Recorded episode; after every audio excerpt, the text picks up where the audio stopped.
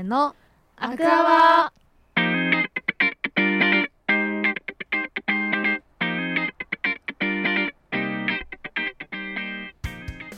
3月15日水曜日。時刻は19時を回りました。北区と上京区の皆さんこんばんは。こんばんは。アクアワ第24回始まりました。イエイ。エーイ。ーイアクアワは立命館大学産業社会学部22坂田ゼミ生がお届けする SDGs をテーマにした生放送番組となっております。SDGs は持続可能な社会を作るための17の目標です。地球の未来をより良くするためのアクションをぜひ私たちと一緒に考えていきましょう。今週を担当するのは琥珀組の高島里と北沢遥と村田志保です。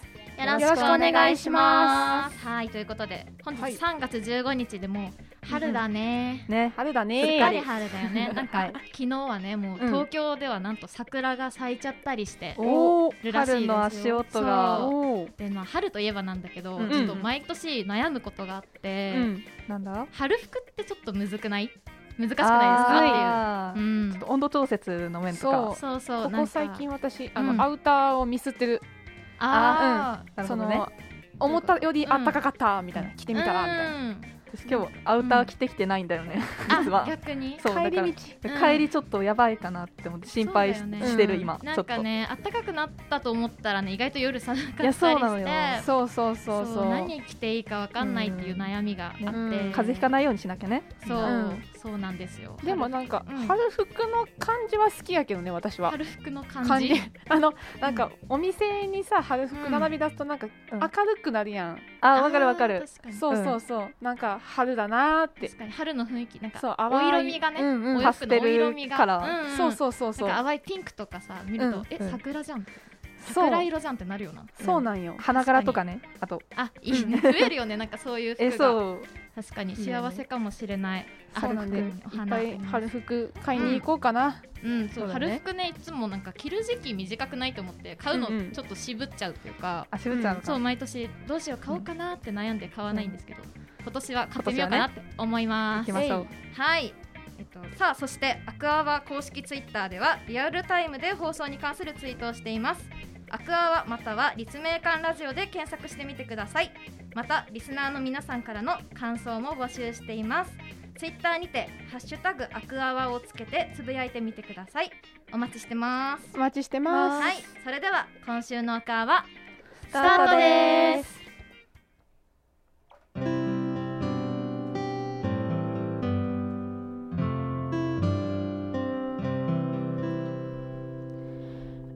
アクション記念日。SDGs は地球の未来を守るため世界の未来をより良くするために達成すべき17のゴールです。このコーナーでは京都市内を中心に SDGs に関わるアクションを取材し活動を始めたアクション記念日から現在に至るまでのお話や思いに触れていきます。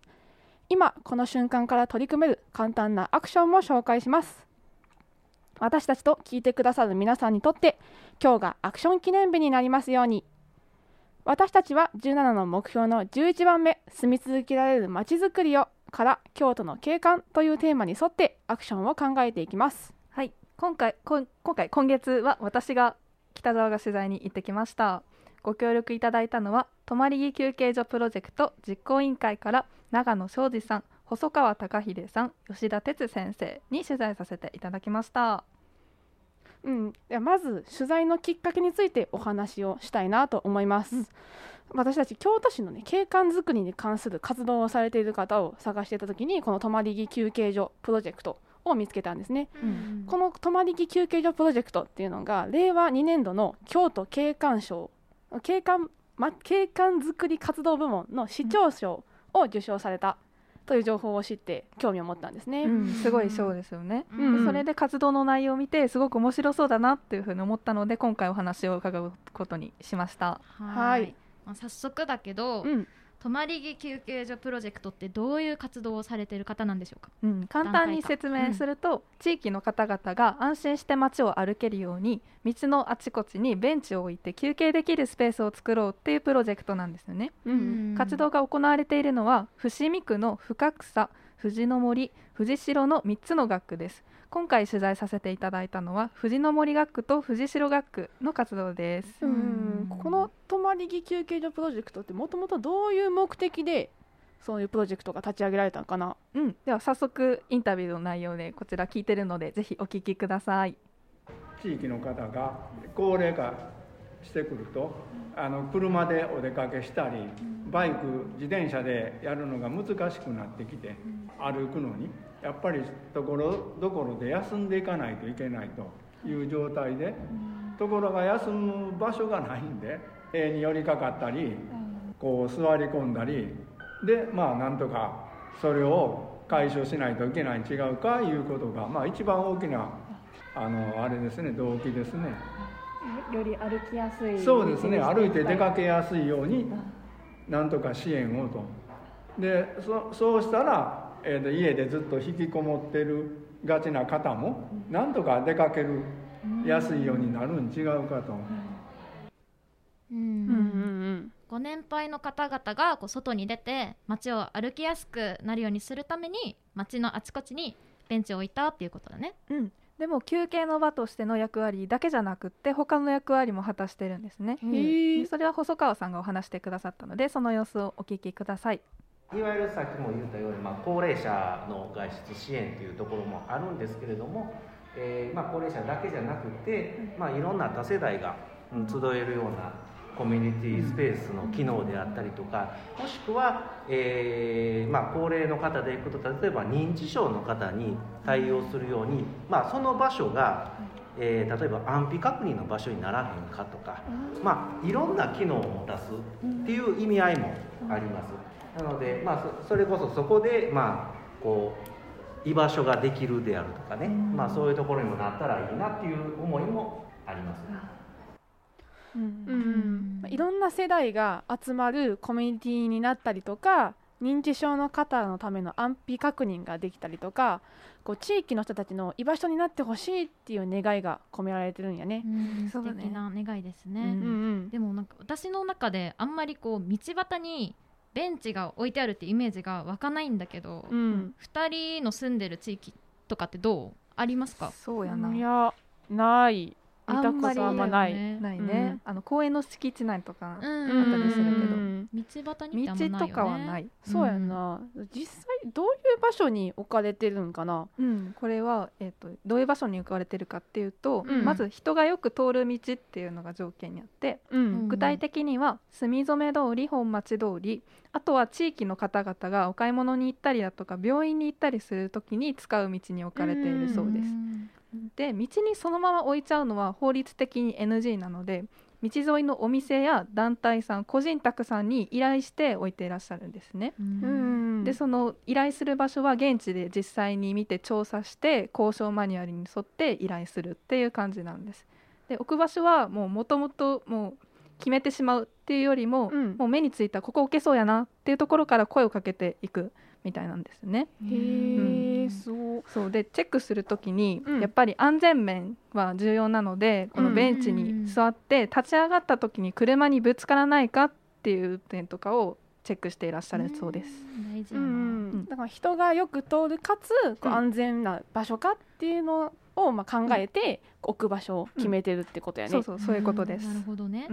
うんでもそれってこう実際どれくらい受け入れてもらえるんだろうね。そうやね、聞いたところによると、うん依頼してもやっぱり断られることっていうのはすごく多いみたいなんですよ。そうなんだ。で今現在このベンチが51箇所に51箇所。そうそうあるんですけど、うんやっぱりもともと候補に挙げてた場所はもっと多かったみたいです。うんああそうなんや。ううんんでも断られると言ってもやっぱり日頃の顔なじみの方っていうのはすごく好意的に受け入れてくれるみたいで、中にはこう自分からこの家の使ってない椅子とかベンチとかいいよって言って寄付してくださることもあるみたいなんですう。んその地域の人との関わりっていうかコミュニケーションが結構大事なんだね。そうやね。そういうことやね。うんところでささっきその自分のベンチを寄付してくださったみたいなこともあったって聞いたんやけど、うんうん実際にどういうベンチが置かれてるんかな？そうやねどういうベンチかっていうと、うん結構ね3つの学区ごとにそれぞれ特色があるんですよ。うんで深草は地元で採れた竹を使ってベンチを手作りしていらっしゃるんですね。うんうんで藤代学区はそのプロの宮大工さんが本格的にこのヒノキですとか杉を使ったすごく水に強いベンチを作っていらっしゃるみたいです。へうーんで藤の森はこうできるだけたくさん置くっていうのに重点を置いていらっしゃいます。うんであとその藤の森の特徴としてあの坂が多いっていうのがあるんですね。うんなのでベンチが動かないようにその足の部分にゴム板を挟んだりして安全面にすごく配慮していらっしゃいます。あとはやっぱりあの木なので経年変化とか雨に打たれたりとかこの日差しとかですごく劣化しするところがあるので定期的にメンテナンスするとかあとはできるだけ屋根のある日陰になるところに置くっていう工夫をされています。うん。まあ、長く安全に使うことがねそうそう大そうそう。切だもんね、まあ、それぞれの地域にあってこう特徴が合わせた特徴があってすごい個性があるんですね。そうだね。そうやなすごいたくさん工夫されてるのが分かりましたね。う、ん。うん、実際にそのまああの泊まり木休憩所プロジェクトうん。やってみてどんな反応をもらったのかなって。そういうのをやなそれも細川さんにお話聞いてみたのでインタビューの様子をお聞きください。まあ何気にこう利用してはる姿を見るとああよかったなって思うし。もう実際に。そうなんですよ、うん、でまああの話しかけるとあのいやいつもここ通るし休憩させてもらってるんやとか、うん、あここにもあるやろとかそういうのをこう知ってくださってるっていうのはすごいあの私らとしては嬉しいなというふうに思いますね。うん。うん。うん実際にね地域の人が利用してる様子とかこう反応がもらえると嬉しいしやりがいが感じられそうだよね。うん、そうだね、うん。この自分の企画して考えたものを使ってもらえるってすごい嬉しいなって思います、うん。で他にも活動を通して発見したことあったみたいなのでそちら長野さんがお話ししてくれましたのでお聞きください。ほなあの作るん手伝手伝うわとか、あの運ぶの手伝うわとかつながりが少しずつ増えてきたというのが、まあ、意外といえば意外やったんですよね。プレートなんか子ども食堂の子どもらに書いてもらったり児童館とか。児童館の学童保育の小学生とかに書いてもらったりいわゆるあの総合学習で子どもさんたちにこのベンチの紹介をしたり子どもたちも関心持ってくれる子もおって帰りに自分で座ってあのやってくれてるしあの高齢者だけじゃなくてあのいろんな人が利用してくれてるんやなというふうに思いましたね。そういうして歩いて暮ら皆さんがあの暮らせるような、まあ、優しい街をねみんながあの思いやり持って自分のできることをやってくださるようなそんな街をなったらいいなと思いますんでね。うんまあ、ご年配の方だけじゃなくてその地域の子どもたちが興味を持ってそのご年配の方と地域の子どもたちがつながりもできていったっていうことやね。そうやなで今ベンチにかかってるプレートを子供たちが書いてくれたっていう話がねあったと思うんですけど、うんうんなんか道歩いててそういうの見つけたらさ和むよね。えわかるえかわいいかわいいってなるよあったかい気持ちにうんね。ほっこりしますよね。うん実際にその置かれているベンチの写真は番組の公式ツイッターアカウントで紹介しているのでぜひ見ていってください。うんまあ、ここまで話聞いててこううん街中に置いたベンチが休憩所の役割になったり地域の人の居場所になったりっていろいろな役割を果たしてるってことが分かりましたね。うんうんうんうんでも実はそれだけじゃないんですよ。おまだ。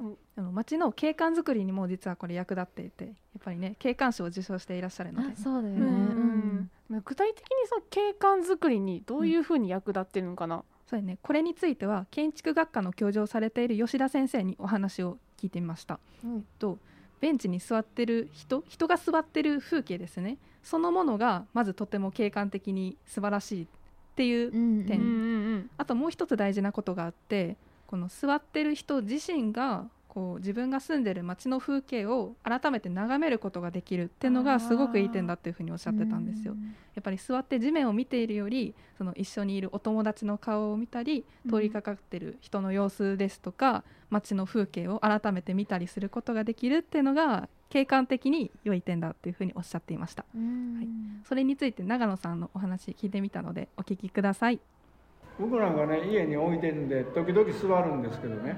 家の前の見てのまあたただのこう道やなと思ったんですけどね。座ってみると遠くに稲荷山が見えてね。で昔あの伊達街道っていうあの伊達の殿さんが通ってた道であこんなええとこやってんなとそんなあの感じがしますね。うん。まあ、家の前のベンチに座ってみるとそこそれまではこう意識してなかった地元の風景の良さに改めて気づくことができたってことだね。ううんん素敵やんね、ううん。んまあ、さっきさベンチに人が座ってる風景がいいって話もあったけど、うんうん。近所歩いてる時にさこう人がベンチに座ってたりするの見るとこっちも安心感がねあるし、なんか地域の人とのつながりも感じることがねできそうだよね。そうだね、うん。人のぬくもりを感じるっていうかね、ううんんできそうだよね。うん。はい、では最後に長野さんから私たちとリスナーさんリリスナーの皆さんへのメッセージお聞きください。もしよかったらこういう取り組みをねあのななんていうんですかねこういう情報を拡散してもらえたらいろんな方に伝えてもらえたらあのこんな取り組みやってはるよみたいなのを皆さんであの広げていってもらえたらいいなと思いますし。うん。うんこのアクション記念日のコーナーを通してリスナーの皆さんに泊まり木休憩所のプロジェクトに興味を持っていただけたらすごい嬉しいね。うん。そうやね。そうだね。うん。と今まで私たちこのコーナーでいろんな人とかいろんな団体に取材を行ってきましたけどなんかやっぱりこの中でまず自分たちの周りのこの起きている現状とかやっていらっしゃる活動を知ってほしいって言ってくださる方がすごく多かったなっていうふうに思っていて、うんうん。なんかねすごい多かった確かに、ね。まあまずその知った上で興味を持つっていうのがそのより良い街づくりにつながるよね、そうだね、うん。うん知ることが第一歩と言いますか、うん。そんな感じがしますね。大事、はいアクション記念日のコーナーで、えっと取材をするのは今回で最後だったんですけどインタビューさせていただいた中でこの通り道のね通りとか、うんうん。町屋とか宮大工とか今まで私たちが取材してきたことに関連する言葉がすごくいっぱい出てきて、うんいっぱい出てきた。ね面白かったね。びっくりしたよね。こんなに、あの出てくるんだ、えそうそううん。思い出したの一つ一つをなんか、ね思い出した、うん。もうその一つ一つのうん。活動がこういろんなことにつながってるんだなっていうのをすごい実うん感できましたね。わかる。なんか最後っぽいなっていうふうに思ったね。ね。このつながりもなんか大切にしていきたいなって思ったね。うん。うん、で改めまして今回は泊まり木休憩所プロジェクト実行委員会のお三方にインタビューさせていただきました。ご協力ありがとうございました。ありがとうございました。以上アクション記念日のコーナーでした。それではここで一曲お聴きくださいこれまで住み続けられる街を作るために私たちができることについて考えてきました。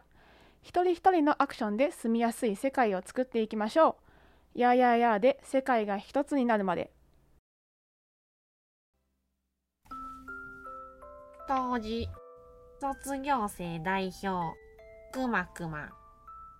柔らかな春の日差しが降り注ぎ蜂蜜が美味しく感じる季節になりました2023年3月15日私たちはここアニマル学園を卒業します1年生蜂蜜と出会いました。2年生、修学旅行で蜂蜜爆買いしました。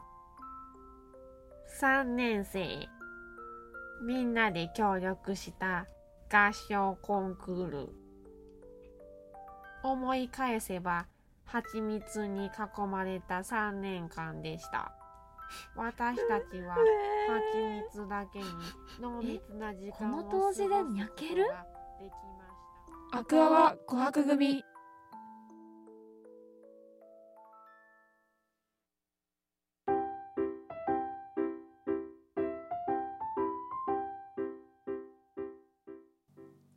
ワイズアニマルズ。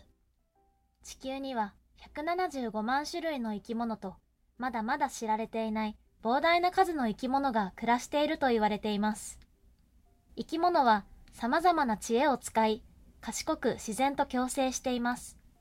しかし近年は人間の活動が地球に大きな悪影響を及ぼしているようです。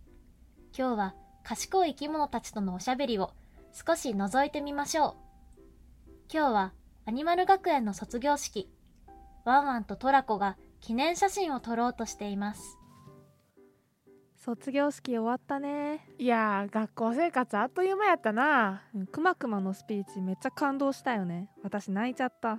うんくまくまは大勢の前でも動じないし立派やったな。でもさワンワン全然泣いてなかったじゃん。いや涙は流れてないけどな。ちゃんと感動してるって。あそっかてか今日さ、うん。みんなの制服姿見て思ったんだけどうちの学校っていつからだったか制服のデザインがユニセックスになったよね。あー確かに。でユニセックスって何やったっけ？ユニセックスっていうのは男性女性の区別がないっていう意味だよ。あー確かに。前までは男の子はこれ女の子はこれって決まってたもんな。そうそう。でもそうじゃなくって誰でも自分の個性に合わせてこういうのがいいって制服を選べるようになったってことだよね。うんうん。制服ってみんな一緒のものを着なあかんもんやと思ってたけどこんな風に自由度が上がると着るの楽しくなるよな。わかる。あと私さ自転車で学校通ってるじゃん。うんうん。あのトラコの毛の色みたいな真っ黄色の自転車な。うん制服選べなかった時はスカート履いてたからちょっと自転車乗りにくいし危ないなって思ってたんだけどね、うん。スラックス履けるようになってからは超いい感じなの。あー個性とか気持ちの問題じゃなくてちゃんと安全の面でもいいことがあるってことやな。そうそそれやったらもうみんなスラックスでいいんじゃない？うんそうだな。そうやって決めちゃったら元の制服と変わんないよね。スカートを履きたい子だってさいっぱいいるしおーそっか。あくまで自分で決められるっていうのを大事にしてるってことやな。うんうんそういうこと。みんな自分の着たいもの着てる姿が一番輝いてるもんな。おワンワンいいこと言うじゃん。うんいいやろ？いい。あとちょっと気になっててんけどさ。トラって四足歩行のはずやのに自転車乗れるんやな。めっちゃ器用やん。あー気づいちゃった。うん。でもさワンワンたち犬だって本来四足歩行だけどね。あそう言われてみればそうやな。設定どないなってんねんこれ。結局最後まではっきりしなかったよね。まったくもう。いやーまあでも見渡してみたらほんまにいろんな動物が通ってたんやなこの学校は。そうだね大きい動物も小さい動物もいろんな場所からいろんな動物たちが来てるよね。うん。着る服もそうやしみんなが自分らしくいられる世の中になっていくといいよな。うんうん。私たちは今日で卒業だけどみんなこれからもそれぞれの場所で幸せに暮らしたいよね。そうやな。10年後20年後は今よりもっと住みやすい世の中になってるといいな。そういうことだね。ワンワン。最後だし写真撮ろう。うん撮ろうあにゃんにゃんとくまくまも一緒に撮ろうや。じゃあみんな撮るよ。じゃあせーの。1たす1は2おしまい。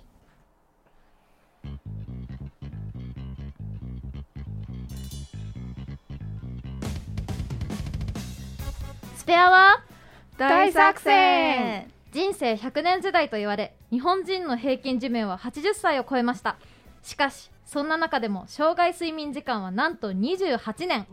学校仕事家事など私たちは忙しい日々を過ごしています。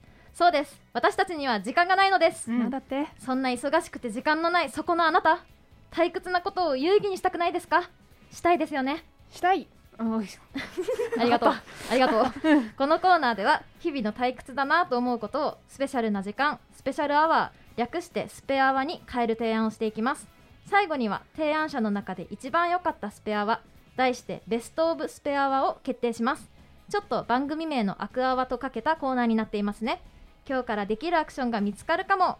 はい、ということで今回は判定役としてチームひまわりからみのりちゃんが来てくれましたのでイエイ。最後にジャッジお願いしたいと思います。はい任せてください。よろしくね。よろしく。頼むよゼミチョウはい一応任せてくれ。よろしくだ。はいでは早速本日のテーマを発表したいと思います。なんだ？本日のテーマは毎週見ていたドラマが終わってしまった翌週からの時間です。おー。あるあるやな。あるある。めっちゃあるあるやな。そうあるあるだよね。ドラマロスってことね。そう。最終回、うんうんうん。そのそう来週からね今その時間帯どうしようってことか、なんかねうん特番とかねあったりして、次のドラマ始まるまでもちょっと時間あるし。あとそう1週間ね2週間とか空くよねそう。結構ある。のよ。そうそうそうだしまあちょうど今ね最終回シーズンなんですよ。結構ドラマが。結構最終回だよね。今週結構終わっていったよね。終わってる終わってる。そうみんなロスがね発生してると思いますあちらこちらで、うんあちらこちらで、ということでね今回も皆さんの斬新なアイデアを提案していきましょう。はい。はい。さあそしてリスナーの皆さんもぜひいい提案があればツイッターで「ハッシュタグアクアワ」をつけてつぶやいてみてください。お待ちしてます。お待ちしてます。はい皆さん準備はよろしいでしょうか？はい。よろしいですか、い。けます。はいそれぞれの持ち時間は1分半です、うん。それじゃあトップバッターは今日ははるかちゃんで、あ私か。おいきます。そうみのりちゃんに時間を計ってもらいます、はい感じですね。ではお願いしますはるかちゃん。はいよーいスタート。なんか最初からちょっと申し訳ないんですけど私は、えっ、とない話がすごく好きなんですよ。ない話。ないない話。話ないあの空想の話です。ああー。妄想あなるほどの話なるほど。うん。そう。なので私はじゃあ最終話が10話だったとするじゃないですか、うん。来週からじゃあもう11話を作ります、考えます。お自分ね。セルフで。えそうなんですよ。セルフ11話。うん、そのまあ、11個人的に楽しむとかその友達のうちで楽しむっていう範囲にとどめてはいるんですけど作っちゃいますね、まあ、例えば実際にやったことあるんですけど、うん。そのあそうなんだ、うん、そう、うん。ドラマの終わりがなんていうんだろう。仲良く過ごしましためでたしめでたしみたいな感じなんですよ、うん。その簡単に言うと。そのうんうん仲良くをあの想像したいわけですよ 私たちは。あどう仲良そうそうそうそうそうそう。だったのあの後文化祭どうだったのかな？成功したのかな？とか、まあ、ちょっと、そう恋愛の話になっちゃいますけど、あの二人ちょっと付き合いそうな感じだったけど実際このこの後どうなったんだろう？みたいな。その後を考えるのってすごく楽しい確かに。残り30秒ないですか？お30秒。妄想しがいがあるそうそうそうそう。そうなので、うん皆さんも、まあ、好きなキャラクターとかうん。いると思いますし、なんなら自分登場させちゃっても。いいんじゃない？自由度高いね。確かに。でもないうんちょっとだって自分張り込みたくそうそうなっねそう。世界に入りよ込んじゃうのもなんか楽しいんじゃないかなと思います、うんそうやってロスを回避していけばり10秒前いいと思います、うん。私も絶賛ドラマロス中です実は。あーじゃあみんなで乗り越えていかな乗りきゃい。けない越えていきましょう。というわけで。作って創作です。はい。はーい。終わりです。終了。あなるほど。なるほど。自分で作っちゃうっていう。自分で自作っちゃう分でもう脚本も。えそうそうそう監督もうん。撮影も。撮影撮 撮影。撮影脳内脳内撮影。脳内撮影。すごいなんか妄想好きな人みたいになってるけど。前もね人間観察あそうです。ねまあまあない話は好きです本当に。うん自我が芽生えるとか言ったもんねあの ぐるぐるね。あのそうぐるぐるでぐるぐるねなるほどね。思い出しますねいろいろ。はい。じゃあ次ちょっと私佐藤が行かせていただいて佐も。藤ちゃんはい。よろしいですか？はい。じゃあ行かせてもらいます。はいどうぞ。はい。用意ドンしてほしいな。いいですえ私が言っていいんですか？いいですよ。いきますよ。よーいスタート。はい。私が今回提案するのはあの改めておさらいしようっていう復習しようっていう提案です。お復習ーみみな見直しってこと？そうまあやっぱそうか。そうテレビでまあ録画してたら、うん。録画をね全部見直します、一から？うんうん見直すなり、まあ今ね見逃し配信とかね。やってるね。いろいろやってますから。便利な時代なんで、ちゃうよね。そう見れちゃうから、まあ、そういうの使ってもらってもいいですし、うん。まあ、そう1話からおさらいするんですけど、でうん。なんでこれを提案したかっていうと私が結構感じることが、うん。あのドラマとか、まあ、ドラマに限らず本とかも映画とかもだけど、うんうん意外ともう時間経つと数ヶ月、数年ぐらい経つと忘れちゃうっていう。えなんかわかる。そう。どんだけハマっててもその時期に、わかるもうこのキャラがここが良くてとかもうこの展開が最高でとかもうその時期めっちゃハマっても、うん。なんか意外とあの時見てたあのドラマって結局あの、あそこら辺どうなってこの結末になったんだっけみたいな。なんか他のドラマとそうま混ぜちゃったりと残りか30秒です細かいこと結構。そうそう、うん。なんか記憶が断片的になってしまうという、うんうんそれはもったいない、もったいない。ももったいない。こんなにハマったのにねそうだからちゃんとメモしておこうよっていう、偉いそうちゃんと、まあ、見直して、まあ、こういう話だったなってメモしてで、まあ、感想もねちゃんと織り交ぜたりして、まあ、こういうところが10秒いい前って思ったんだよねとか、うん。まあ、例えばこのセリフがすごい響いたとかあったら、ちゃんとねこうこのセリフが良かったみたいな。でもそう名言。集も豆だなりそうしたらであいいと思います。どうでしょうか？スペアははいという提案でした。ドラマクラブだね。ドラマクラブド。ラマクラブドラマ研究会。ドラマ研究会。そうですね。立ち上げちゃうドラマ研究そう会部員一人。いいね。いやでもみんながやってくれたら部員いっぱい増えるあからそうそうだあーそういうことね。みんなでドラマクラブを盛り上げていこうっていう提案ですこのスペアを通して。うん、でもなんか忘れちゃうっていうのはすごいわかる、うん。なんかこの人が犯人だっていうのは覚えてるけど、うん。なんでこの人が犯人なのか忘れたみたいな。ここがくっつくって分かってるし、うんなんか好きになっていくの分かんねんけど、ん何をもってこの好きになったなんか恋愛トークしてみたいけど、嫌やけど。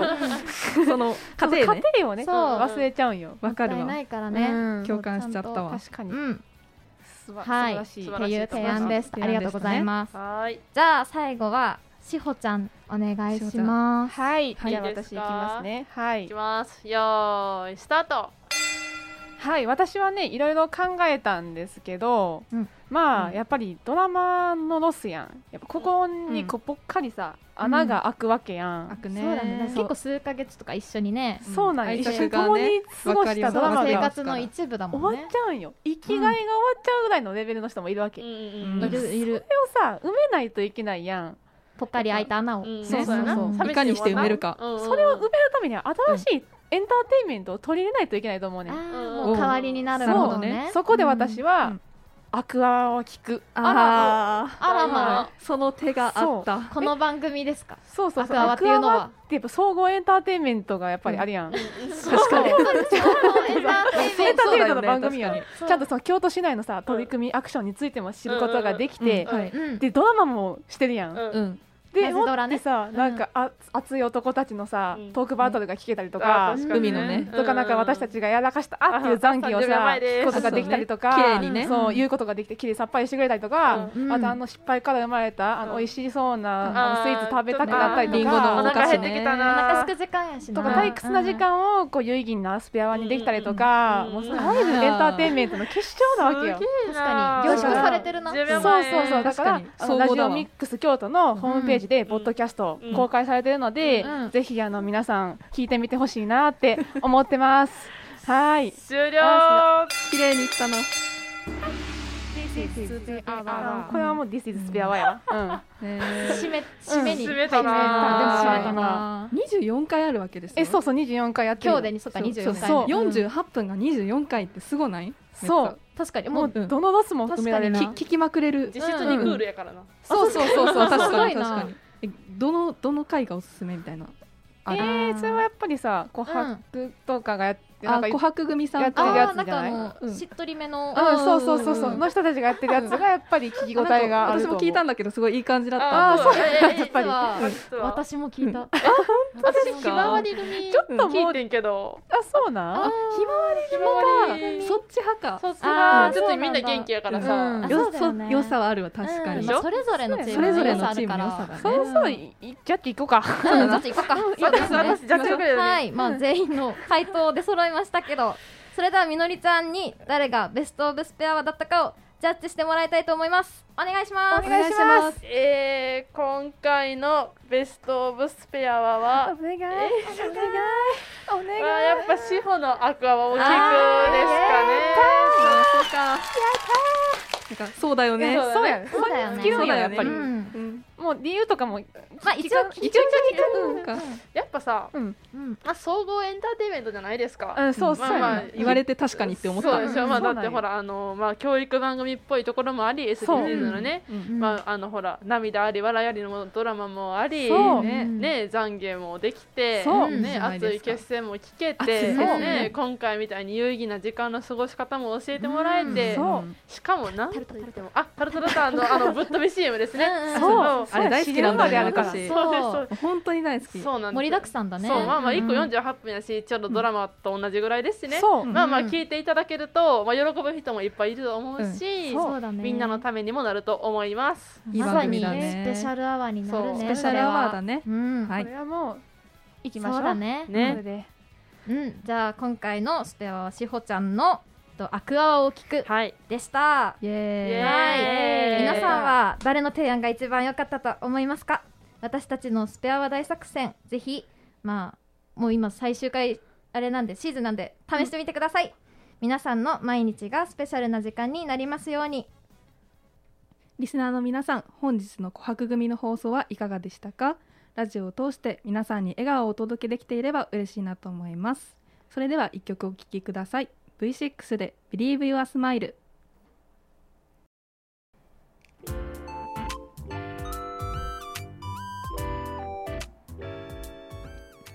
3月15日水曜日時刻は19時44分を回ったところです。早いもので本日のアクアもそろそろエンディングのお時間です。はい今日はえっとツイッターの方でいつメッセージをいただいてますので紹介したいと思います。まさみんさん桜今日ホームセンターに行ったらナイキコーナーの河津桜は散っていました。さくらんぼの花が咲き始めたよとのことです。春の訪れですね。春がね。来てるねやっぱね。もうやっぱね。ありがとうございます。ありがとうございます。ありがとうございます。そしてえっと今回で私たち琥珀組の放送ラストになります。い。やそうなんです早いね。ということで、うん。やっぱ最後なので、うんみんなうん10月から生放送やってきて楽しかったこととか思い出に残っていることを、聞いていこうかなと思いましたます。はい。じゃあ佐藤ちゃんいかがですか？はい。えっとこのアクアワっていう番組をこうやらせてもらうにあたって、うん。初めてこう自分たちで取材先選んだり、うんうん。まあ、実際に取材に行かせてもらったり、うんっていうことをさせてもらって、なんかいろんなねこう業界っていうか職種の方にんお話伺う中で、その皆さんそれぞれ活動に対する、うん。まあなんか愛情を持ってたりすごい誇りを持ってたり、熱い思いを、うん。そのいろんな方の熱い思いに触れさせてもらったっていうのはすごく自分にとってなんかいい経験だなっていいい機会をもらったなと思ってすごくありがとうございます。という感じです豊かになったね。なったそうやね。うん。話で。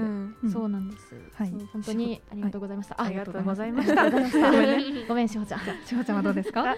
私はですねもうあの方に感謝したいですね。誰ですか？あの方？くまくま。あ、あ。ですよね。当時読んでくださいましたもんね。登場してくださったくまくま。今日今日も本当に元気に出演していただいて、うん。私たちくまくまがいなかったら多うん。分こうやって、あの最後まで頑張れなかったと思う。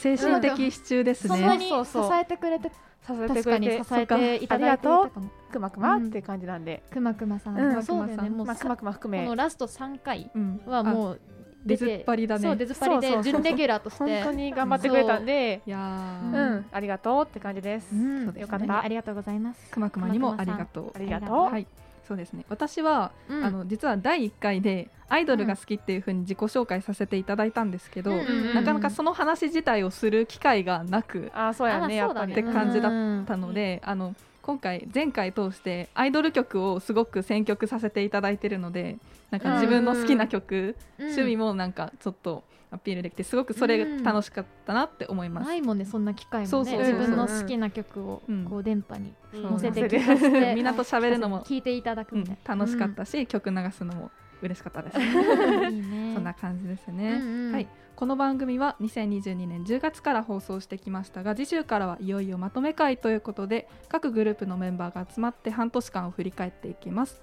来週はチームブルーオーシャンとチームひまわりが担当します、はい。チームひまわりのみのりちゃんがちょうど今来てくれてますね、はい。一言そうです。いただってもいいですか？えー、どうしよう。